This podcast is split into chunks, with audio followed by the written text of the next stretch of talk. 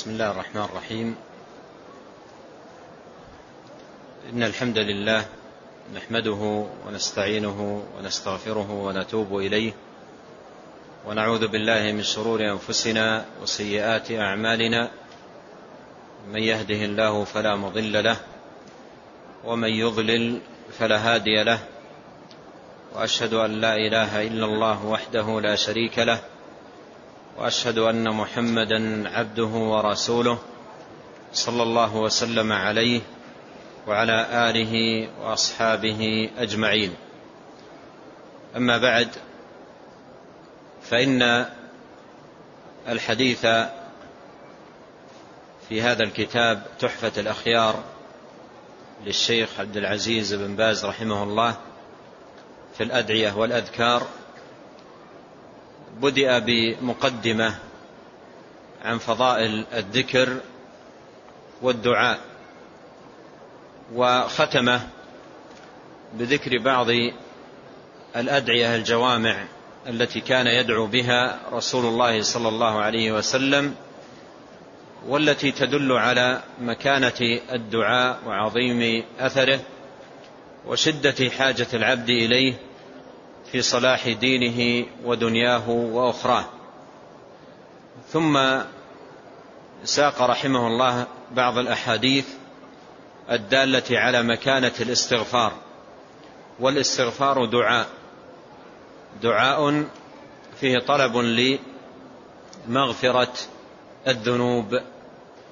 ولا يزال الحديث عند المصنف رحمه الله فيما يتعلق بالاستغفار. نعم. الحمد لله والصلاة والسلام على رسول الله. قال المؤلف رحمه الله: وعن أبي هريرة رضي الله عنه قال: سمعت رسول الله صلى الله عليه وسلم يقول: والله إني لأستغفر الله وأتوب إليه في اليوم أكثر من سبعين مرة. رواه البخاري. هذا الحديث حديث أبي هريرة رضي الله عنه يدل على كثرة استغفار النبي صلى الله عليه وسلم وشدة ملازمته للاستغفار وعظيم عنايته به صلوات الله وسلامه عليه، مع أنه صلى الله عليه وسلم قد غفر الله له ما تقدم من ذنبه وما تأخر، إلا أنه عليه الصلاة والسلام كان كثير الاستغفار في مجالسه. وكان الصحابة رضي الله عنه يحصون له في مجالسه استغفارات كثيرة، كثيرا ما يسمعون منه صلوات الله وسلامه عليه: استغفر الله واتوب إليه، أو رب اغفر لي وتب علي، أو نحو ذلك من الصيغ صيغ الاستغفار الماثورة عنه عليه الصلاة والسلام. بل جاء عن أبي هريرة رضي الله عنه كما في سنن النسائي أنه قال: ما رأيت أحدا أكثر من رسول الله صلى الله عليه وسلم يقول: استغفر الله واتوب إليه. وأبو هريرة رأى خيار المتقين وصلحاء المسلمين والصدر الأول والرعيل المبارك الذين كانوا أميز من غيرهم بالعبادة والطاعة والاستغفار، فما رأى رضي الله عنه أرضاه أكثر من النبي عليه الصلاة والسلام في استغفاره صلى الله عليه وسلم، مع أنه عليه الصلاة والسلام قد غفر له ما تقدم من ذنبه وما تأخر: إنا فتحنا لك فتحا مبينا ليغفر لك الله ما تقدم من ذنبك وما تأخر. وجاء في الحديث حديث عائشة رضي الله عنها أنه صلى الله عليه وسلم كان يقوم الليل حتى تتفطر قدماه، قالت: فقلت له: يا رسول الله، تصنع ذلك وقد غفر الله لك ما تقدم من ذنبك وما تأخر؟ فقال عليه الصلاة والسلام: أفلا أكون عبدا شكورا.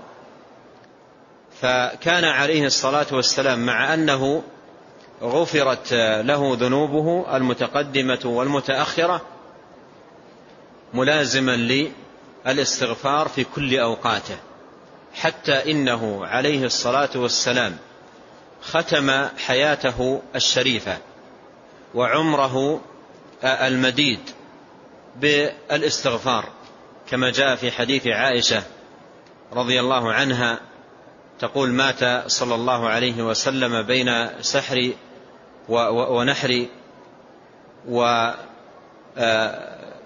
وتقول: سمعته يقول عليه الصلاة والسلام: اللهم اغفر لي وارحمني وألحقني بالرفيق الأعلى، اللهم اغفر لي وارحمني وألحقني بالرفيق الأعلى. فهذا ختم لحياته كلها المباركة صلوات الله وسلامه عليه بالاستغفار، كما أنه كان يختم مجالسه بالاستغفار، وكان عليه الصلاة والسلام يختم صلاته بالاستغفار، يستغفر, يستغفر ثلاثا، وكان عليه الصلاة والسلام يختم الحج بالاستغفار. فكان ملازما عليه الصلاة والسلام للاستغفار. وهكذا كان صحابته الأخيار رضي الله عنهم وتابعوهم بإحسان يلازمون الاستغفار ويكثرون منه. ولهذا قال العلماء: إن الاستغفار لزيم الطاعة، بمعنى أن الطاعة كلما كثرت في العبد وعظم إقباله على الله تبارك وتعالى زاد استغفاره، بينما إذا كان مضيعا مفرطا غير مبال فإن الاستغفار فيه يقل الاستغفار فيه يقل ولهذا قال بعض العلماء المتقدمين: من كثرت طاعته كثر استغفاره، ومن قلت طاعته قل استغفاره. فالاستغفار لزيم الطاعة، فاستقيموا إليه واستغفروه. كلما عظمت الاستقامة والملازمة والمحافظة على طاعة الله تبارك وتعالى في العبد كثر استغفاره وعظمت عنايته بالاستغفار. وحديث أبي هريرة هذا فيه كثرة استغفار النبي عليه الصلاة والسلام، يقول: سمعت رسول الله صلى الله عليه وسلم يقول: والله إني لا أستغفر الله وأتوب إليه في اليوم أكثر من سبعين مرة أكثر من سبعين مرة. قد يكون العدد له مفهوم، وقد يكون العدد لا مفهوم له، لأن رقم السبعين عند العرب يستخدم كثيرا للتكثير، فقد يكون له مفهوم وقد يكون لا مفهوم له، كما في قوله: إن تستغفر لهم سبعين مرة، أي مرات كثيرة. فالحديث فيه دلالة على كثرة استغفار النبي صلوات الله وسلامه عليه في أيامه وفي جميع أحواله. نعم. قال رحمه الله: وعن ابن عمر رضي الله عنهما قال: كنا نعد لرسول الله صلى الله عليه وسلم في المجلس الواحد مئة مرة: رب اغفر لي وتب علي إنك أنت التواب الغفور. رواه أبو داود والترمذي وقال: حديث حسن صحيح. ثم أورد حديث ابن عمر رضي الله عنهما في كثرة استغفار النبي صلى الله عليه وسلم، يقول: كنا نعد لرسول الله صلى الله عليه وسلم في المجلس الواحد مئة مرة: رب اغفر لي وتب علي إنك أنت التواب الغفور. في المجلس الواحد، وهذا فيه دلالة على أنه عليه الصلاة والسلام في مجالسه كلها عظيم العناية بالاستغفار، ملازما له مكثرا منه. والمجالس هي مواطن جلوس الناس وتبادلهم أطراف الحديث، والمجالس إن لم تشغل بالخير والكلام النافع والكلام المفيد شغلت بما هو سوى ذلك، بل أقل أحوال الفضلاء في المجالس أن تضيع مجالسهم في المباحات عن المستحبات والفضائل، تشغل بمباح بدل أن تكون مشغولة بمستحب يثابون عليه عند الله تبارك وتعالى ويجرون عليه، وهذا من النقص من نقص العبد. وعلى كل حال ما مجالس النبي عليه الصلاة والسلام كان يكثر فيها من الاستغفار ويكثر فيها من دعاء الله تبارك وتعالى بطلب المغفرة، وكانت صيغه كما يدل على هذا حديث أبي هريرة المتقدم وحديث ابن عمر هذا وحديث شداد الآتي، كانت صيغه عليه الصلاة والسلام في استغفاراته متنوعة، وحفظ عنه عليه الصلاة والسلام صيغ عديدة في الاستغفار. في حديث أبي هريرة استغفر الله وأتوب إليه، وحديث ابن عمر رب اغفر لي وتب علي إنك أنت التواب الغفور. ومر معنا الصيغة التي علمها أبي بكر رضي الله عنه وأرضاه، وأيضا الصيغة التي جاءت في حديث علي بن, بن أبي طالب، وأنواع من الصيغ أثرت عنه صلوات الله وسلامه عليه، وكلها صيغ عظيمة وصيغ مباركة، يحسن بالمسلم أن يأتي بهذا وأن يأتي بهذا وأن ينوع في استغفاره كما أثر عن النبي عليه الصلاة والسلام. فيقول المسلم تارة استغفر الله وأتوب إليه يكررها، وتارة يقول رب اغفر لي وتب علي إنك أنت التواب الغفور، وتارة يأتي بالصيغ الأخرى المتنوعة المأثورة عن النبي الكريم صلوات الله وسلامه عليه. ثم إن هذه الصيغة التي جاءت في حديث ابن عمر صيغة عظيمة جدا في الاستغفار، وفيها حسن توسل والتجاء إلى الله تبارك وتعالى. بدأها بمناداة الرب عز وجل باسمه الرب، ربي يناديه تبارك وتعالى، ويلحظ في, في هذه المنادات الربوبية الخاصة التي خص بها عباده المؤمنين بتربيتهم على الإيمان وتوفيقهم لطاعة الرحمن جل وعلا، فيناديه بربوبيته ربي ربي اغفر لي وتب علي ربي اغفر لي وتب علي. يسأل الله تبارك وتعالى أن يغفر له ذنبه بأن يستره عليه، وأن يتوب عليه في, في, في ذنبه بأن يصفح عنه ويتجاوز ولا يعاقبه عليه. رب اغفر لي وتب علي إنك أنت التواب الغفور. توسل إلى الله تبارك وتعالى باسمين مناسبين للمطلوب، فهو طلب الغفران والتوبة، وتوسل إلى الله تبارك وتعالى باسميه الغفور والتواب. نعم. قال رحمه الله: وعن شداد بن أوس رضي الله عنه عن النبي صلى الله عليه وسلم أنه قال: سيد الاستغفار أن تقول اللهم أنت ربي لا إله إلا أنت، خلقتني وأنا عبدك، وأنا على عهدك ووعدك ما استطعت، أعوذ بك من شر ما صنعت، أبوء لك بنعمتك علي وأبوء بذنبي، فاغفر لي فإنه لا يغفر الذنوب إلا أنت. رواه البخاري في صحيحه. هذه الصيغة الواردة في حديث شداد بن أوس أوردها الإمام البخاري في صحيحه في موضعين من كتاب الدعوات، أحدهما جعل هذه الصيغة تحت باب أفضل الاستغفار، مشيرا بذلك إلى أن هذه الصيغة العظيمة المباركة التي وصفها النبي صلى الله عليه وسلم بأنها سيد الاستغفار أفضل صيغ الاستغفار وأفضل ما استغفر به المستغفر ربه تبارك وتعالى، أفضل صيغة تستغفر بها وتطلب بها الغفران هي هذه الصيغة التي وصفها النبي صلى الله عليه وسلم بهذه الصفة، سيد الاستغفار.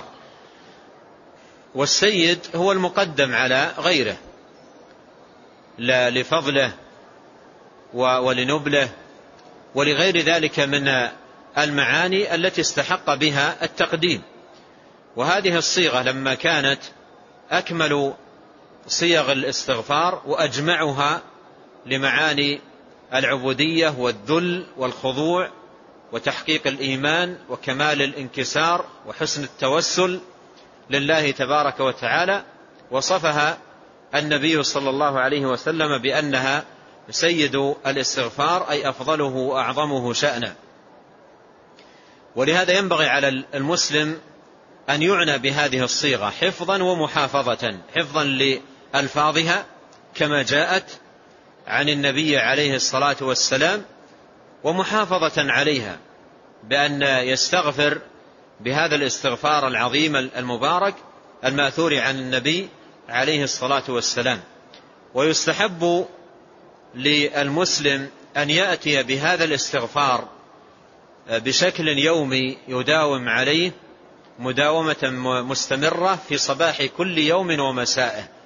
يستحب للمسلم أن يأتي بهذه الصيغة العظيمة المباركة الاستغفار بشكل راتب يومي يواظب عليه في صباحه ومسائه، فيقولها إذا أصبح ويقولها إذا أمسك إذا أمسى، لأنه جاء عن النبي عليه الصلاة والسلام في تمام هذا الحديث في صحيح البخاري وفي غيره أن من قالها إذا أمسى أن من قالها إذا أمسى ومات قبل أن يصبح دخل الجنة، وإذا قالها إذا أصبح ومات قبل أن يمسي دخل الجنة. ولهذا عد أهل العلم أو جعل أهل العلم هذه الصيغة في الاستغفار من جملة الأذكار الموظفة الراتبة التي يستحب للمسلم أن يواظب عليها صباح كل يوم ومسائه لعظم شأنها وللموعود العظيم والفضل الكبير المرتب على المواظبة عليها.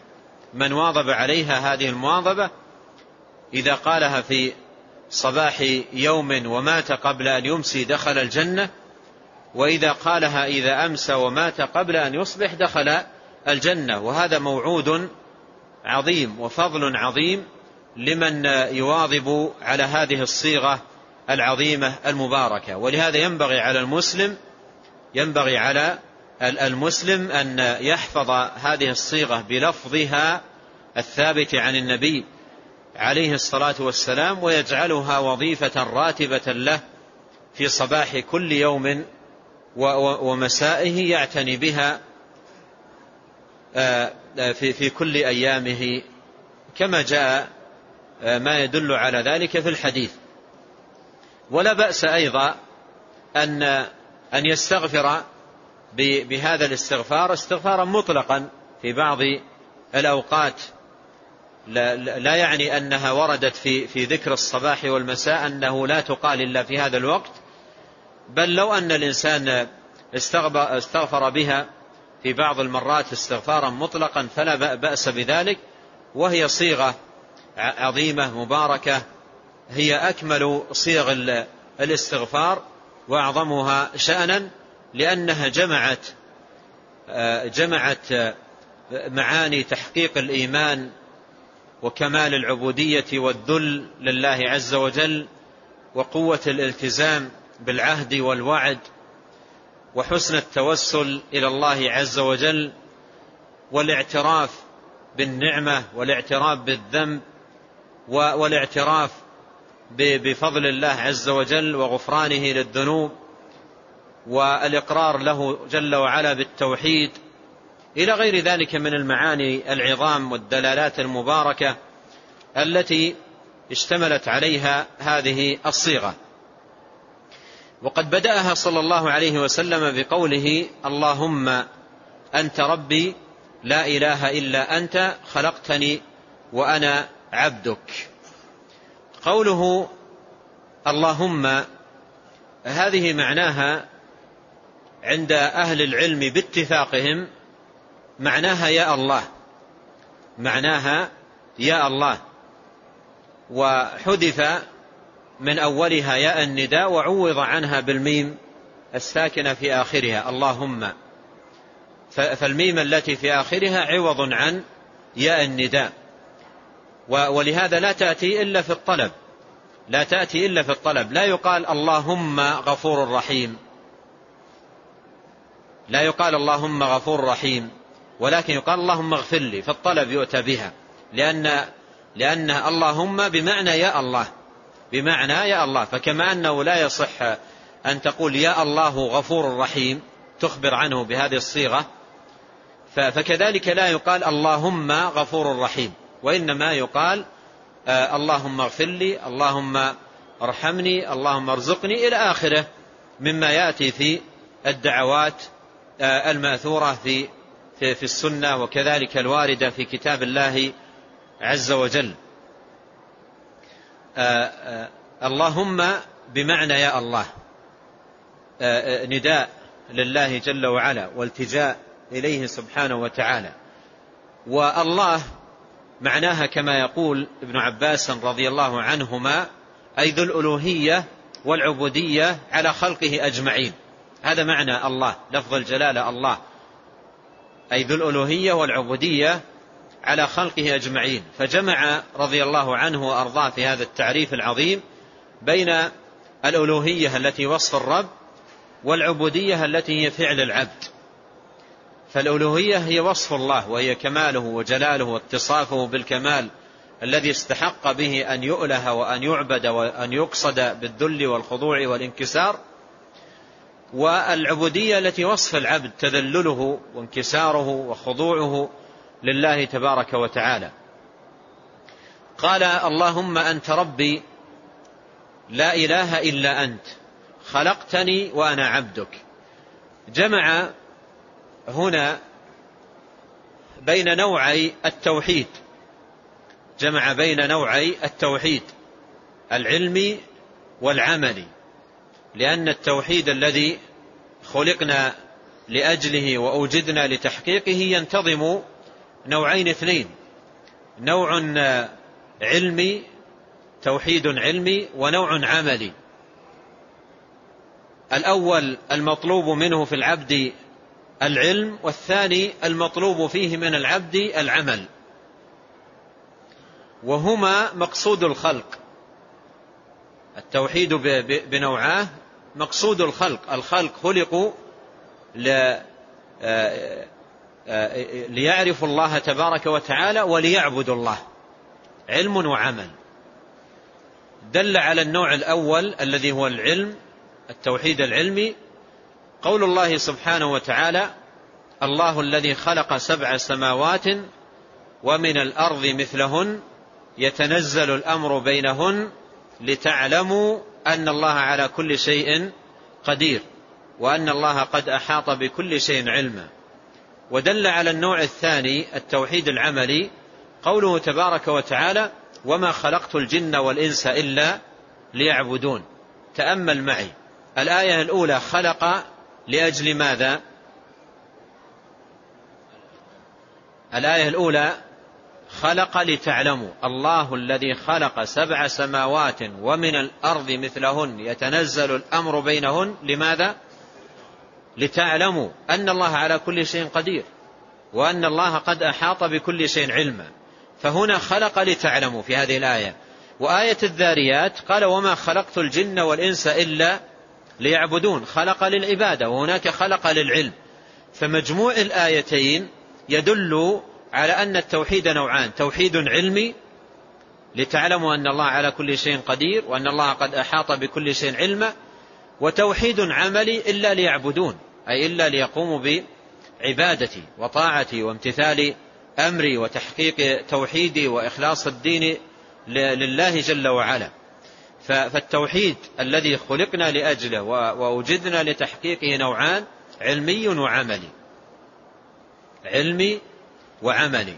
العلمي يتعلق بالأمور التي يطلب منها يطلب من العبد فيها العلم والمعرفة والإثبات والإقرار، وهذا يشمل الربوبية ومعانيها والأسماء والصفات أيضا.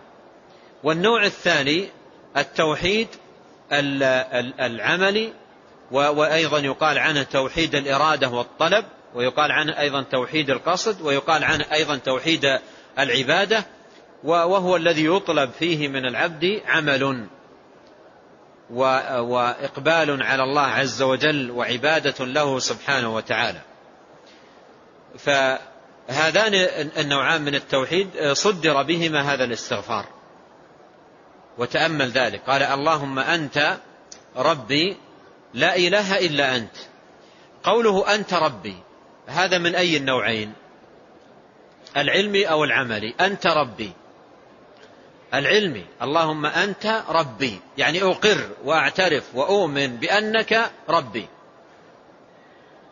بما تدل عليها الربوبية من معاني، والربوبية لها معاني: الملك، الخلق، الرزق، الإنعام، التصرف، التدبير، كل هذا من معاني الربوبية. أنت ربي أي أقر لك بالربوبية. فهذا توحيد علمي، توحيد علمي فيه إقرار العبد واعترافه بأن ربه هو الله سبحانه وتعالى، يقر له بالربوبية. ثم قال: لا إله إلا أنت. لا إله إلا أنت أي لا معبود حق سواك، وهذه كلمة التوحيد، هذه كلمة التوحيد. لا إله إلا أنت أي لا معبود حق سواك، فيها نفي للعبودية عن كل من سوى الله وإثبات لها بجميع معانيها لله وحده. ولا إله إلا الله التوحيد الذي تدل عليه توحيد علمي أو عملي. هل هل يكون من أهل لا إله إلا الله من حظه من الدين الإقرار بربوبية الله دون أن يعبد الله، دون أن يخص الله تبارك وتعالى بالعبادة والطاعة؟ الإقرار له بالربوبية هذا لا يدخل العبد في الإسلام. والمشركون زمن النبي عليه الصلاة والسلام كانوا يقرون بأن الله رب العالمين، وأنه خالق الخلق أجمعين، وأن أصنامهم ليست خالقة ولا رازقة، كانوا يقرون بذلك، ولم يدخلهم ذلك بالإسلام. لا يدخل العبد في الإسلام إلا تحقيق لا إله إلا الله، بأن يخلص الدين لله وأن يفرد الله تبارك وتعالى بالعبادة. فلا إله إلا الله التوحيد الذي دلت عليه مطابقة توحيد عملي، وعن و... طريق التضمن واللزوم تدل على التوحيد العلمي، لكنها بدلالة المطابقة تدل على توحيد عملي يخلص العبد لله عز وجل العبادة ويفرده تبارك وتعالى بالطاعة، فلا يعبد إلا الله ولا يصرف أي نوع من العبادة إلا لله تبارك وتعالى. فإذا قوله ربي أنت ربي لا إله إلا أنت جمع بين نوعي التوحيد، العلم في قوله أنت ربي، والعمل في قوله لا إله إلا أنت. ثم أعاد هذين الأمرين، وذلك لعظم مقام التوحيد ورفيع مكانته. أعاد هذين الأمرين بقوله خلقتني وأنا عبدك. خلقتني، قوله هنا خلقتني، هذا الإقرار بأن الله تبارك وتعالى هو الخالق، هذا الإقرار من العبد بأن الله تبارك وتعالى هو الخالق عائد إلى ماذا في في في في في الجملة في الجملتين الأوليين؟ أنت ربي، لأن من معاني الربوبية ماذا؟ الخلق. فقوله خلقتني عائد إلى قول أنت ربي، أنت ربي، فمن ربوبيتك خلقك لي وإيجادك لهذه المخلوقات من العدم. أنت ربي لا إله إلا أنت خلقتني. فقوله خلقتني هذا من إقراره بربوبية الله، وأنه وحده الرب العظيم الخالق المدبر المتصرف في, في, في هذا الكون لا شريك له. وقوله وأنا عبدك هذا يتعلق ب ب بقوله لا إله إلا أنت، لأن لا إله إلا أنت لا إله إلا أنت هذه الكلمة تقتضي من قائلها والناطق بها والمتلفظ بها أن يكون ماذا؟ عبدا لله، عبدا لله، لا يصرف العبادة إلا لله تبارك وتعالى. وأنا عبدك أي أخصك وحدك بالعبادة، وهذا هو مقتضى لا إله إلا الله. مقتضى لا إله إلا الله أن يخص تبارك وتعالى وحده بالعبادة ولا يجعل معه شريك فيها. فبدأ هذه الدعوة العظيمة بالتوحيد، بدأ هذه الدعوة العظيمة بالتوحيد والإقرار بالتوحيد بنوعيه. ثم بعد ذلك سيأتي الاستغفار، ولعلك تلاحظ هنا تلازما بين التوحيد والاستغفار. قال الله تعالى فاعلم أنه لا إله إلا الله واستغفر لذنبك. هذا من التطبيق العملي لقوله فاعلم أنه لا إله إلا الله واستغفر لذنبك. فالتوحيد إقرارا، أولا التوحيد إقرارا والتزاما وخضوعا وتذللا وإخلاصا وانقيادا لله تبارك وتعالى، ثم يطلب العبد من الله تبارك وتعالى مغفرة, مغفرة ذنوبه. فاعلم أنه لا إله إلا الله واستغفر لذنبك. ولاحظ الحديث بدأ أول ما بدأ بماذا؟ بدأ أول ما بدأ بالتوحيد، ثم ثنى بعد ذلك بطلب المغفرة. قال اللهم أنت ربي لا إله إلا أنت، خلقتني وأنا عبدك، وأنا على عهدك ووعدك ما استطعت. قوله وأنا على عهدك ووعدك معناها أي أنا يا الله على ما عاهدتك عليه ووعدتك على التزامه والقيام به من لزوم طاعتك والانقياد لأمرك وامتثال شرعك والخضوع لك والذل، أنا على ذلك، أنا على عهدك ووعدك ما استطعت. و و والعبد المؤمن بينه وبين الله تبارك وتعالى عهد ووعد أن يلزم طاعة الله، مثل ما قال بعض العلماء في قوله سبحانه وتعالى إياك نعبد وإياك نستعين. قال, قال, قال بعض العلم هذا عهد من العبد التزم به بينه وبين الله تبارك وتعالى، أن يعبده ولا يعبد غيره، وأن يستعين به ولا يستعين ولا يستعين بسواه. وكذلك قول الله تعالى إنا عرضنا الأمانة على السماوات والأرض والجبال فأبين أن يحملها وحملها الإنسان، الإنسان تحمل الأمانة. فبينه وبين الله تبارك وتعالى عهد ووعد. فهنا يقول العبد وأنا على عهدك ووعدك ما استطعت، أي أنا ملتزم بما عاهدتك عليه ووعدتك ب التزامه ما استطعت. وهذا فيه إشارة إلى قول الله تبارك وتعالى فاتقوا الله ما استطعتم، وقوله صلى الله عليه وسلم في الحديث صل قائما فإن لم تستطع فقاعدا فإن لم تستطع فعلى جنب. وقوله في الحديث الآخر صلوات الله وسلامه عليه ما نهيتكم عنه فانتهوا وما أمرتكم به فأتوا منه ما استطعتم. فهنا ذكر الاستطاعة، قال وأنا على عهدك ووعدك ما استطعت، يعني أنا ملتزم بالقيام بعبادتك بالتزام طاعتك بامتثال أمرك ما استطعت. وهذا فيه أن التكاليف بالاستطاعة، وأن الله سبحانه وتعالى لا يكلف نفسا إلا وسعها، كما قال الله لا يكلف نفسا إلا وسعها لها ما كسبت وعليها ما اكتسبت ربنا لا تؤاخذنا إن نسينا أو أخطأنا. فهنا قال وأنا على عهدك ووعدك ما استطعت، ففيه أن العبادة والطاعة مقيدة باستطاعة العبد. قال وأنا على عهدك ووعدك ما استطعت أعوذ بك من شر ما صنعت. أعوذ بك العوذ التجاء إلى الله تبارك وتعالى طلبا للوقاية من العقوبة، طلبا للوقاية من الشر، كما أن اللوذ التجاء إلى الله سبحانه وتعالى في طلب الخير وجلب النعمة في وجلب النعمة، فاللوذ في طلب الخير والعوذ في الوقاية من الشر.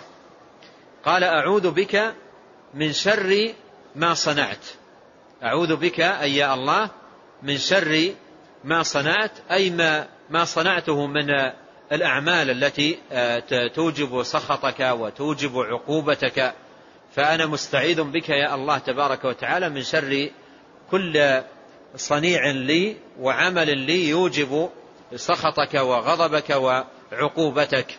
قال أعوذ بك من شر ما صنعت، أبوء لك بنعمتك علي وأبوء بذنبي. أبوء معناها أعترف وأقر. أبوء لك بنعمتك علي أي أعترف لك يا الله بنعمتك علي، أعترف لك يا الله بنعمتك علي، أعترف بأنك أنعمت علي ومننت علي. قوله بنعمتك، هذا هذا النعمة هنا مفرد، فما النعمة التي تراد هنا؟ أي نعمة المرادة هنا قول بنعمتك؟ ما هي النعمة التي تراد بقوله بنعمتك؟ أهل العلم يقولون المفرد إذا أضيف يعم، المفرد إذا أضيف يعم، فقوله بنعمتك معناها ماذا؟ بنعمك، يعني بكل نعمك، بكل نعمك. وأما بنعمة ربك فحدث، ما المراد بنعمة ربك؟ هل المراد بها نعمة معينة مخصوصة، أو بما أنعم الله تبارك وتعالى عليك به من نعم متنوعة؟ فالنعمة هنا مفرد مضاف فيعم، فقول أبوء لك بنعمتك علي أي أعترف لك يا الله بكل نعمك التي أنعمت بها علي. فتتناول فيتناول هذا الاعتراف في في قول المستغفر هنا أبوء لك بنعمتك علي، يتناول هذا الاعتراف بنعمة الإيمان وهي أعظم النعم، نعمة الصحة، نعمة العافية، نعمة المطعم، المشرب، المسكن، الملبس، إلى غير ذلك من نعم الله تبارك وتعالى على عبده، وهي لا تعد ولا تحصى، كما قال ربنا سبحانه وإن تعدوا نعمة الله لا تحصوها، وكما قال وما بكم من نعمة فمن الله. أبوء لك بنعمتك علي أي أعترف بنعمك علي التي لا تعد ولا تحصى، أعترف بأن كل نعمة حصلت لي هي من منك وفضلك وجودك وعطائك، كل نعمة حصلت في قديم أو حديث أو سر أو علانية أو خاصة أو عامة، كلها منة الله سبحانه وتعالى وفضله، فأنا أعترف بذلك، أعترف بنعمتك علي. وأعترف بذنبي، وأعترف بذنبي، أبوء بذنبي أي أقر وأعترف بأني مذنب. وأيضا قوله بذنبي، هل المراد هنا ذنب مخصوص، أو أن الأمر كما سبق بذنبي مفرد مضاف فيعم، أي أبوء بذنوبي، أعترف بأخطائي، أعترف بتقصيري، أعترف بأن عندي ذنوبا كثيرة، مثل ما مر معنا في حديث أبي بكر ربي إني ظلمت نفسي ظلما كثيرا، فأبوء بذنبي أي أبوء بذنوبي، وأعترف بأخطائي، وأعترف بأنني مقصر وأن تقصيري كثير في جنب الله تبارك وتعالى، أعترف بذلك وأقر به. والعلماء رحمهم الله يقولون إن الإقرار بالذنب والاعتراف به بوابة التوبة، لكن المصيبة إذا كان الإنسان يذنب ولا يشعر أنه مذنب، يقصر ولا يشعر أنه مقصر، بينه وبين نفسه أنه ما عنده تقصير ولا عنده خطأ ولا عنده ذنب وأنه مكمل. ثم إذا نوصح وقيل اتق الله ولا تفعل كذا يغضب ويقول أنا الذي كذا، ويقال لي اتق الله ويقال لي تب إلى الله، يغضب من ذلك وينزعج ويرى نفسه ليس بصاحب خطأ وليس بصاحب ذنب وليس بصاحب تقصير، هذه مصيبة. لكن إذا وجد عند العبد إقرار واعتراف بالذنب، اعتراف بالخطأ، اعتراف بالتقصير، فهذه بوابة التوبة وبوابة الإقبال على الله تبارك وتعالى وحسن الالتجاء إليه. لكن المصيبة إذا كان ماضيا في في في ذنوبه، سادرا في في غيه ومعاصيه، وهو لا يشعر بأنه كثير الذنوب كثير الخطأ. فهنا فيه الاعتراف بالذنب والاعتراف بالنعمة. أيضا هذا يذكرنا ب بمقالة جميلة لأحد السلف، يقول إذا معناها يقول إذا أصبح ابن آدم فهو بين نعمة تستوجب شكرا أو ذنب يستوجب استغفارا، بين نعمة تستوجب شكرا للمنعم أو ذنب يستوجب استغفارا. وهنا جمع بين الأمرين، بين الإقرار بالنعمة وهو وهو من الشكر، من شكر الله سبحانه وتعالى على نعمه أن تقر أنها منه، بخلاف من قال الله عنهم يعرفون نعمة الله ثم ينكرونها، يعرفون نعمة الله ثم ينكرونها. تجد النعمة تصل إليه تبارك وتعالى من الله تفضلا وتكرما، ثم ينسبها إلى غيره ويضيفها إلى غيره ويسندها إلى غيره، هذا من إنكار النعمة. لكن إذا حصلت النعمة للعبد وأقر بأنها من الله واعترف أنها من الله ولم ينسبها إلى الأسباب، وإنما ينسبها إلى الرب العظيم تبارك وتعالى، فهذا من شكر الله على نعمه.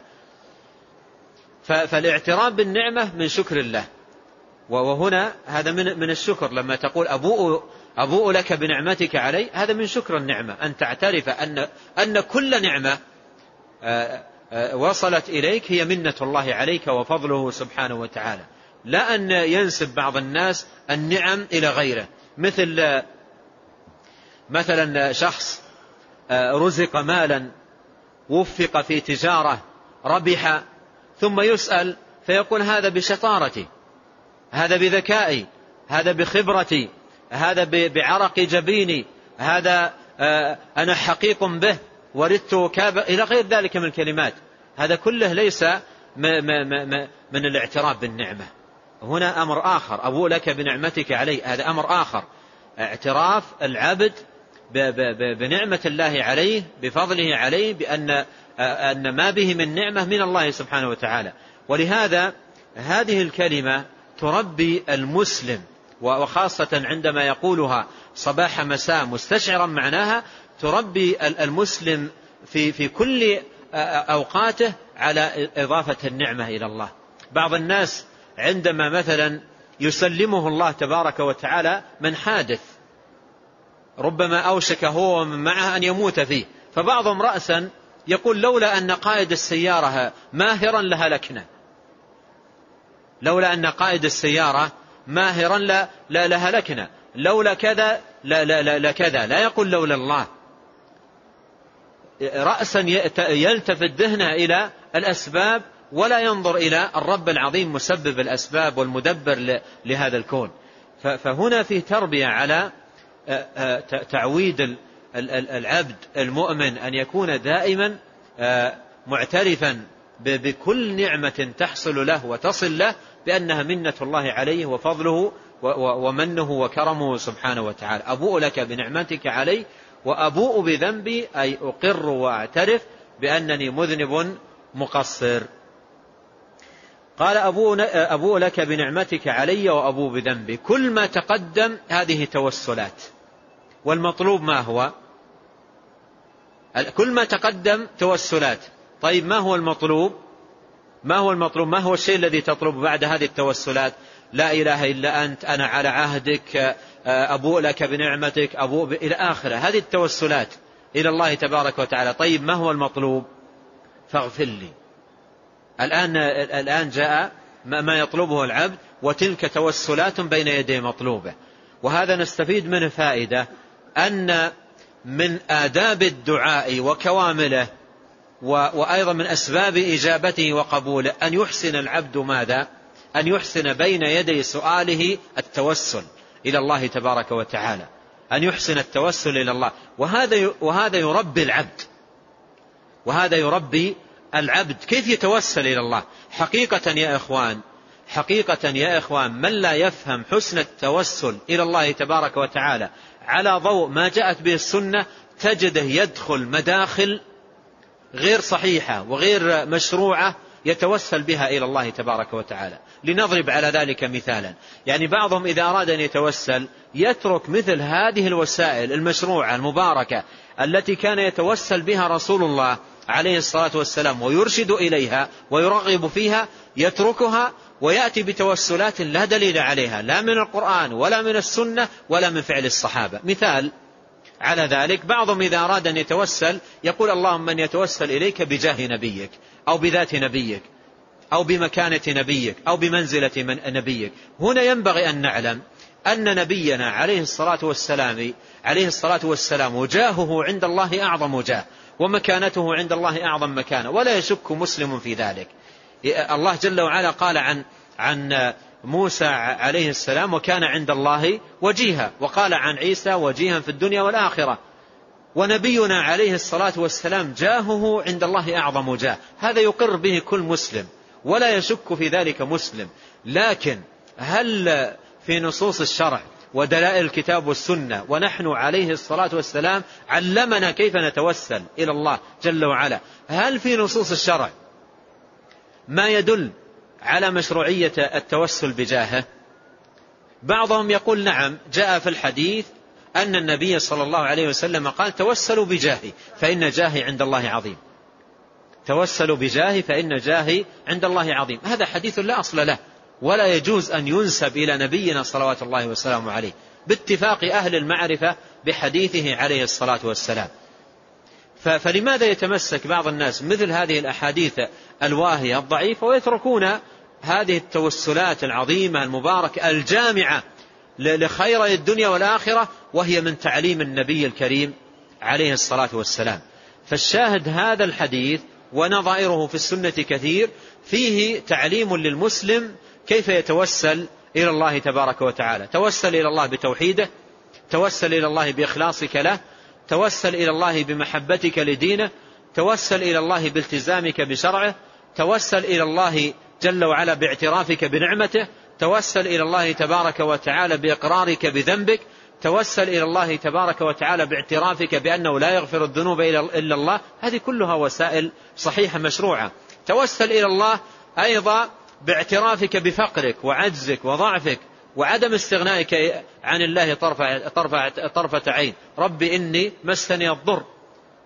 هذا توسل إلى الله، إلى غير ذلك من التوسلات المشروعة. فبعض الناس لما يغفل عن هذه التوسلات العظيمة المباركة المشروعة ينتقل إلى توسلات لم تشرع لنا ولا دليل عليها في كتاب ربنا ولا سنة نبينا صلوات الله وسلامه عليه. قال فاغفر لي، هذا هو المطلوب، أي أطلب منك يا الله أن تغفر لي، تغفر لي أي ذنوبي وخطاياي وتقصيري، أن تغفر لي بالصفح والتجاوز والعفو والإقالة. فاغفر لي فإنه لا يغفر الذنوب إلا أنت. وهذا أيضا توسل إلى الله تبارك وتعالى، ناسب أن يختم به هذا هذا الاستغفار المبارك. فإنه لا يغفر الذنوب إلا أنت، أي أقر وأعترف وأؤمن بأن الذنوب لا يغفرها إلا الله، كما قال الله في القرآن ومن يغفر الذنوب إلا إلا الله. فالذي يغفر الذنوب هو هو الله تبارك وتعالى، فهو الذي يلجأ إليه العبد ويذل له ويخضع ويقبل عليه سبحانه وتعالى طالبا مغفرة الذنوب والصفحة والتجاوز. الشاهد أن هذه دعوة عظيمة واستغفار مبارك أرشد إليه نبينا عليه الصلاة والسلام، ويستحب للمسلم أن يحافظ عليه محافظة مستمرة كل يوم في صباح كل يوم ومساءه في صباح كل يوم ومسائه، كما أرشد إلى ذلك نبينا صلوات الله وسلامه عليه. قال رحمه الله: والآيات والأحاديث في فضل الذكر والدعاء والاستغفار كثيرة معلومة، وقد رأيت جمع ما أي أن المصنف رحمه الله لم يقصد هنا إلا الإشارة إلى بعض الأدلة في فضل الذكر والدعاء، وإلا فالأدلة على فضل الذكر والدعاء كثيرة جدا معلومة، أي في مواضعها في كتاب الله وسنة نبيه عليه الصلاة والسلام. نعم. قال رحمه الله: وقد رأيت جمع ما يسر الله تعالى مما صح عن النبي صلى الله عليه وسلم من الأذكار والأدعية المشروعة عقب الصلوات الخمس وفي الصباح والمساء وعند النوم واليقظة وعند دخول المنزل والخروج منه وعند دخول المسجد والخروج منه وعند الخروج للسفر والقفول منه. وقد سميتها تحفة الأخيار ببيان جملة نافعة مما ورد في الكتاب والسنة الصحيحة من الأدعية والأذكار، مقتصرا على ما صحت به الأخبار عن النبي صلى الله عليه وسلم دون غيره، لتكون زادا للمسلم وعونا له بمشيئة الله تعالى في المناسبات المذكورة، مع أحاديث أخرى في فضل الذكر والدعاء، مع نصيحتي لكل مسلم ومسلمة بالعناية بالذكر والدعاء في جميع الأوقات، عملا بما تقدم من الآيات والأحاديث في ذلك. والله أسأل, أسأل أن ينفعني بها وجميع المسلمين، إنه جواد كريم. وصلى الله وسلم على نبينا محمد وآله وصحبه. هنا يبين الشيخ رحمه الله سبب تأليفه لهذه الرسالة القيمة والمؤلف النافع. يقول بعد أن ذكر هذه الأدلة الكثيرة من القرآن والسنة في فضل الذكر والدعاء، لما ذكرها يقول: رأيت، أي من أجل هذه الفضائل الكثيرة في الكتاب والسنة للذكر والدعاء، من أجل ذلك رأيت جمع ما يسر الله تعالى مما صح عن النبي عليه الصلاة والسلام. وقول مما صح، هذا الذي تمتاز به مثل هذه الكتب التي يؤلفها من لهم عناية بحديث الرسول عليه الصلاة والسلام ودراية بمعرفة صحيحه وسقيمه، فيثبتون من الأحاديث ما رأوا صحتها وحسنها وثبوتها عن النبي صلى الله عليه وسلم، بخلاف من لا عناية له ولا دراية له بهذا العلم، فإنه ربما يورد الأشياء الواهية والأحاديث المكذوبة، وربما أيضا يورد القصص المخترعة، وربما أيضا المنامات ونحو ذلك، ويجعلها دليلا وحجة يعتمد عليها. فكل ذلك ليس من طريق أهل الحق والاستقامة. الطريقة الصحيحة في الذكر والدعاء وعموم العبادة أن يلتزم المسلم بما صح عن رسول الله صلى الله عليه وسلم. ولهذا التزم الشيخ رحمه الله ألا يورد هنا إلا ما, ما صح عنده عن رسول الله صلوات الله وسلامه عليه. قال: من الأذكار والأدعية المشروعة عقب الصلوات الخمس وفي الصباح والمساء وعند النوم واليقظة وعند دخول المنزل والخروج منه وعند دخول المسجد والخروج منه وعند الخروج للسفر والقفول منه، أي الرجوع من السفر. وهذه الأذكار التي المتنوعة التي أشار إليها الشيخ تعرف عند أهل العلم بعمل اليوم والليلة، بعمل اليوم والليلة. وصنف فيها المصنفون من قديم الزمان، وأيضا في في حديثه صنفوا فيها مصنفات كثيرة جمعوا فيها الأحاديث المأثورة عن النبي صلى الله عليه وسلم في عمل المسلم في يومه وليلته. يعني ما هي الأذكار الراتبة التي يقولها المسلم بشكل راتب وبانتظام في في في في في أوقاتها المحددة في في في لياليه وأيامه، في الصباح، في الصلوات، في الدخول والخروج، في الركوب، في الطعام، الشراب، إلى غير ذلك من عمل المسلم في يومه وليلته. وقد مر معنا عند الكلام على قول الله تعالى: اذكروا الله ذكرا كثيرا، بعض النقول المهمة عن بعض السلف منهم ابن عباس وغيره أن من واظب على هذه الأذكار كان بإذن الله تبارك وتعالى من الذاكرين الله كثيرا والذاكرات، الذين أعد الله سبحانه وتعالى لهم مغفرة وأجرا عظيما. قال: وقد سميتها تحفة الأخيار، سميتها أي هذه الرسالة تحفة الأخيار. والتحفة يعني هي الشيء الثمين الذي يهدى ويقدم على سبيل الحفاوة والإكرام. وهذا فيه إشارة أن من أحسن التحف وأثمن الهدايا الذكر والدعاء، الذكر والدعاء أن تقدم للإنسان هذه التحفة، أن تقدم للإنسان هذه التحفة هدية ينفعه الله تبارك وتعالى بها ويصح بها ذكره لله، ويذكر الله عز وجل ذكرا طيبا مباركا على المأثور عن النبي عليه الصلاة والسلام، خير من تحفة أخرى، خير من خير له من أن تعطيه الذهب والورق. أليس كذلك؟ ألم يمر معنا قول النبي عليه الصلاة والسلام: ألا أخبركم بخير أعمالكم وأزكاها عند مليككم وأرفعها في درجاتكم وخير لكم من إنفاق الذهب والورق. فهي تحفة مباركة. والسلف رحمهم الله كانوا قديما يتهادون مسائل العلم، كانوا يتهادون مسائل، يلقى أحدهم أخاه فيقول له: ألا أهدي لك هدية؟ فيقول: بلى، فيذكر له حديثا من أحاديث النبي عليه الصلاة والسلام، والله إنها إن أفضل التحف وأجمل الهدايا.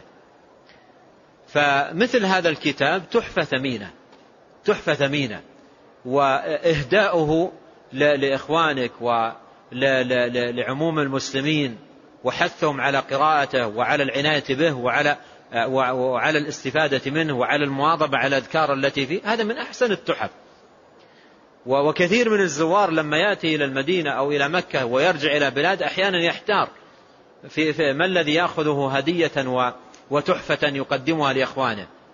أفضل تحفة مثل هذه الكتب، أفضل تحفة تقدمها لإخوانك مثل هذه الكتب التي يتعلمون بها الذكر الصحيح، وخاصة إذا صحب إهداؤك له شيئا من الحث والترغيب على العناية، وتقول له: كم نحن مقصرين، وهو كتاب قيم مفيد.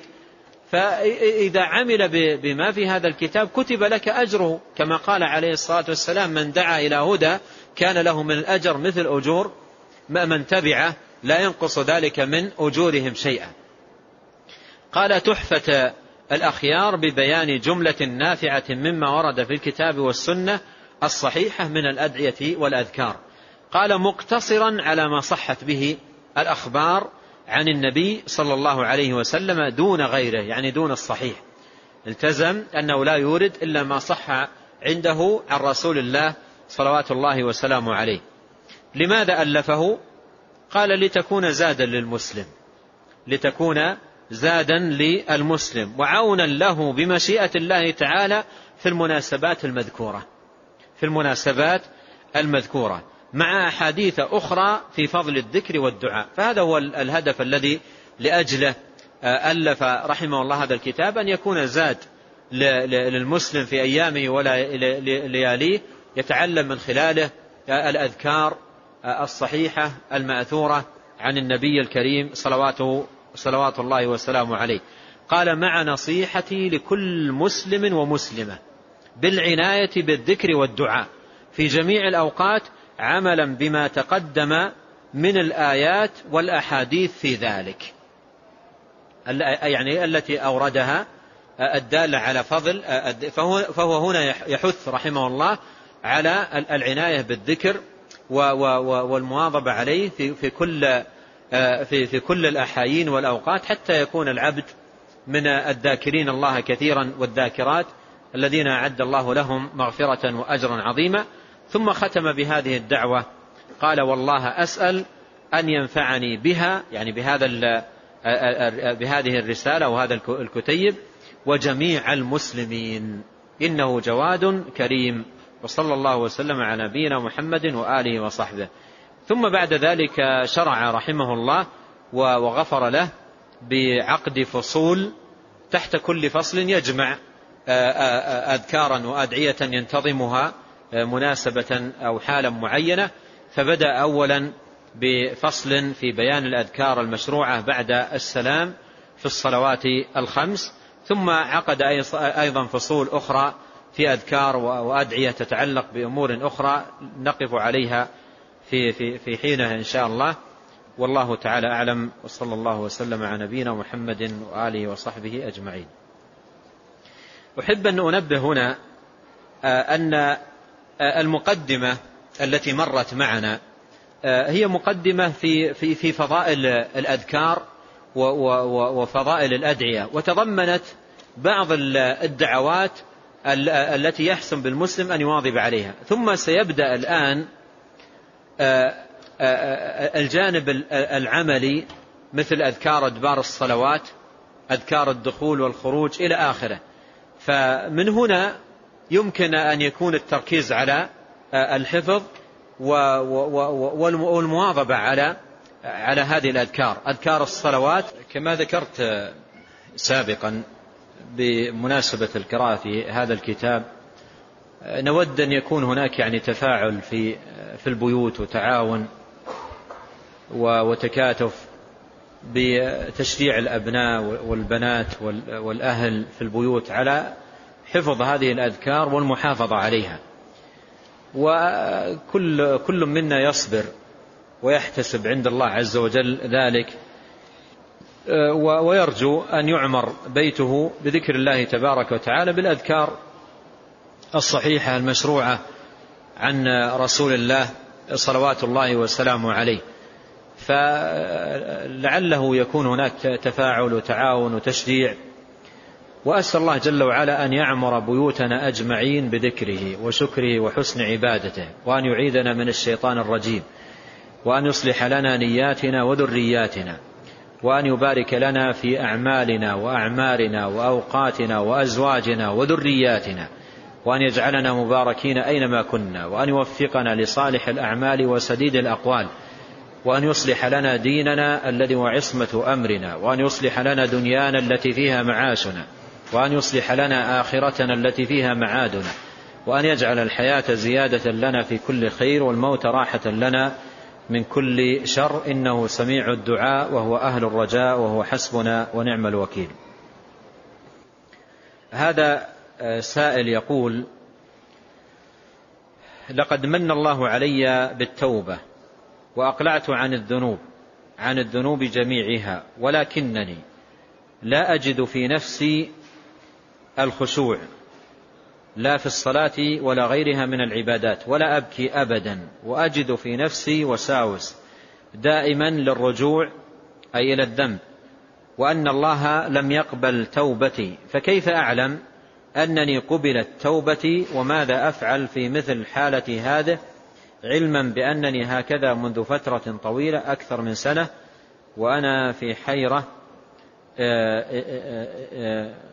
وأنا في صراع للعودة للذنوب أم لا، فماذا أفعل مع هذه الأوهام والوساوس؟ هذا كله من الشيطان، هذا كله من الشيطان. والعبد إذا تاب إلى الله عز وجل ورجع إليه أتاه الشيطان من عدة جهات، كما قال: ثم لآتينهم من بين أيديهم ومن خلفهم وعن أيمانهم وعن شمائلهم.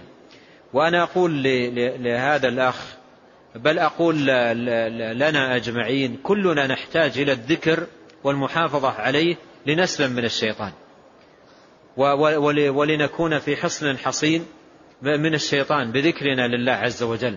اقرأ الآية: ثم لآتينهم من بين أيديهم ومن خلفهم وعن أيمانهم وعن شمائلهم، من جميع الجهات، من جميع الجهات، من اليمين والشمال والخلف والأمام. ثم انظر الدعاء الذي يستحب للمسلم أن يواظب عليه في صباح كل يوم ومساء: اللهم إني أسألك العافية في الدنيا والآخرة، اللهم إني أسألك العفو والعافية في ديني ودنياي، اللهم احفظني من بين يدي ومن خلفي وعن يميني وعن شمالي، اللهم احفظني من بين يدي ومن خلفي وعن يميني وعن شمالي. فيسأل المسلم الله الحفظ، ويلازم الذكر، ويواظب على على الدعوات المأثورة حتى يسلم من الشيطان الرجيم. ولا ينبغي أن أن يلتفت إلى هذا، يعني قوله صراع في الرجوع المطالبة التي في داخل كلا الرجوع هي من من؟ من الشيطان ومن النفس الأمارة بالسوء ومن الأذكار التي يواظب عليه المسلم صباح كل يوم ومساء وعند النوم: اللهم فاطر السماوات والأرض، عالم الغيب والشهادة، رب كل شيء ومليكه، أشهد أن لا إله إلا أنت، أعوذ بك من شر نفسي وشر الشيطان وشركه، وأن أقترف على نفسي سوءا أو أجره إلى مسلم. فأنت إذا صدقت مع الله وأحسنت الالتجاء إليه وواظبت على الذكر والدعاء كما أمرت، كان ذكرك لله عز وجل حصنا لك من الشيطان. اقرأ القرآن. جاء رجل إلى الحسن البصري يشكو قسوة قلبه، قال: أشكو قسوة قلبي، قلبي قاسي. فماذا قال له؟ قال: أذبه بذكر الله، أذب القسوة بذكر الله. قال: أشكو قسوة قلبي، قال: أذبه بذكر الله.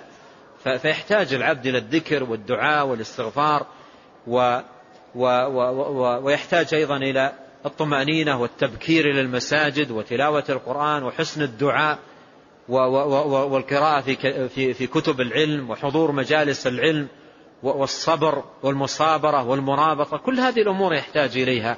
والذين جاهدوا فينا لنهدينهم سبلنا وإن الله لمع المحسنين. والله عز وجل يقول: واصبر نفسك مع الذين يدعون ربهم بالغداة والعشي. والآيات في هذا المعنى كثيرة. ونسأل نسأل الله جل وعلا بأسمائه الحسنى وصفاته العلى لأخينا وللجميع الثبات والهداية والرشاد، وأن يعيذنا من الشيطان الرجيم. هذا يقول: هل دعاء ختم المجلس يقوله الواحد أم يقوله كل من حضر المجلس على حدة؟ يقوله واحد أم يقوله كل من حضر المجلس على حدة؟ هذا سنة في حق كل مسلم. من جلس مجلسا إذا أراد أن يقوم يأتي بالدعاء الماثور، فكل مسلم يقوله على حدة يختم به مجلسه. هذا يقول: هل هل يجوز التعوذ والنفث غير غير الصلاة؟ ورد التعوذ والنفث عند النوم، أن تقرأ قل هو الله أحد والمعوذتين ثلاث مرات وتنفث وتمسح على ما استطعت من جسدك، كما جاء عن النبي عليه الصلاة والسلام. هذا يقول: كيف يرقي الإنسان نفسه؟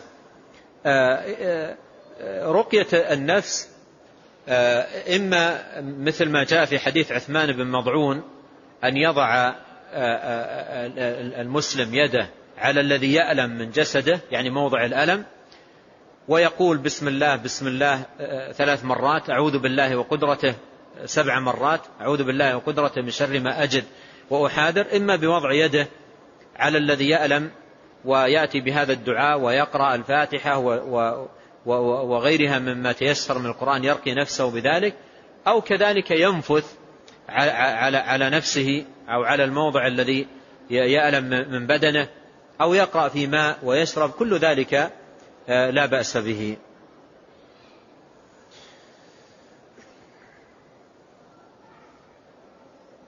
هذا أيضا يذكر مشكلة له، يقول: عندي أخت صغيرة، أحيانا أقوم بتحفيظها للقرآن الكريم لكنها ثقيلة الحفظ، مما سبب, مما سبب لي توترا كبيرا في الأعصاب، ونتج أحيانا أن أضربها ضربا شديدا إلى آخر كلامه. فيقول: إيش الطريقة؟ هي صغيرة مثل ما, ما ذكرت، فتوترك وانفعالك وشدتك كل هذا في غير محله. التي تحتاج هذه الصغيرة أن ترغبها وأن تلاطفها وأن تحسن التودد إليها وترغيبها في, في, في, في, في الحفظ، وإلا دعها وشأنها، دعها وشأنها اللي يتولاها غير غير غيرك من إخوانك. أما طريقتك هذه ليست طريقة صحيحة، آذيت نفسك وأضررت بأختك. فإما أن تعتدل في, في طريقتك، أو أقل, أو أقل شيء أن تعمل بالحديث: كفوا أيديكم، أن تعمل بالحديث، فلا يعني يصل إليها خير منك ولا شر، تكف يدك عنها وتترك الأمر لغيره حتى تطمئن وتسكن وتحسن التعامل مع هذه الصغيرة. أصلحها الله وأصلح جميع أبناء المسلمين وبناتهم. يقول: ما هي السنة في دخول البيت الحرام؟ وهل يجوز الطواف عدد أقل من سبع؟ عدد أقل من سبع لا يجوز الطواف، سبعة أشواط. وسنة دخول البيت عند دخولك البيت الحرام لأول مرة السنة الطواف، عند دخولك لأول مرة السنة الطواف، ثم بعد ذلك تحية المسجد الحرام مثل بقية المساجد تصلي ركعتين. والله تعالى أعلم، وصلى الله وسلم على نبينا محمد.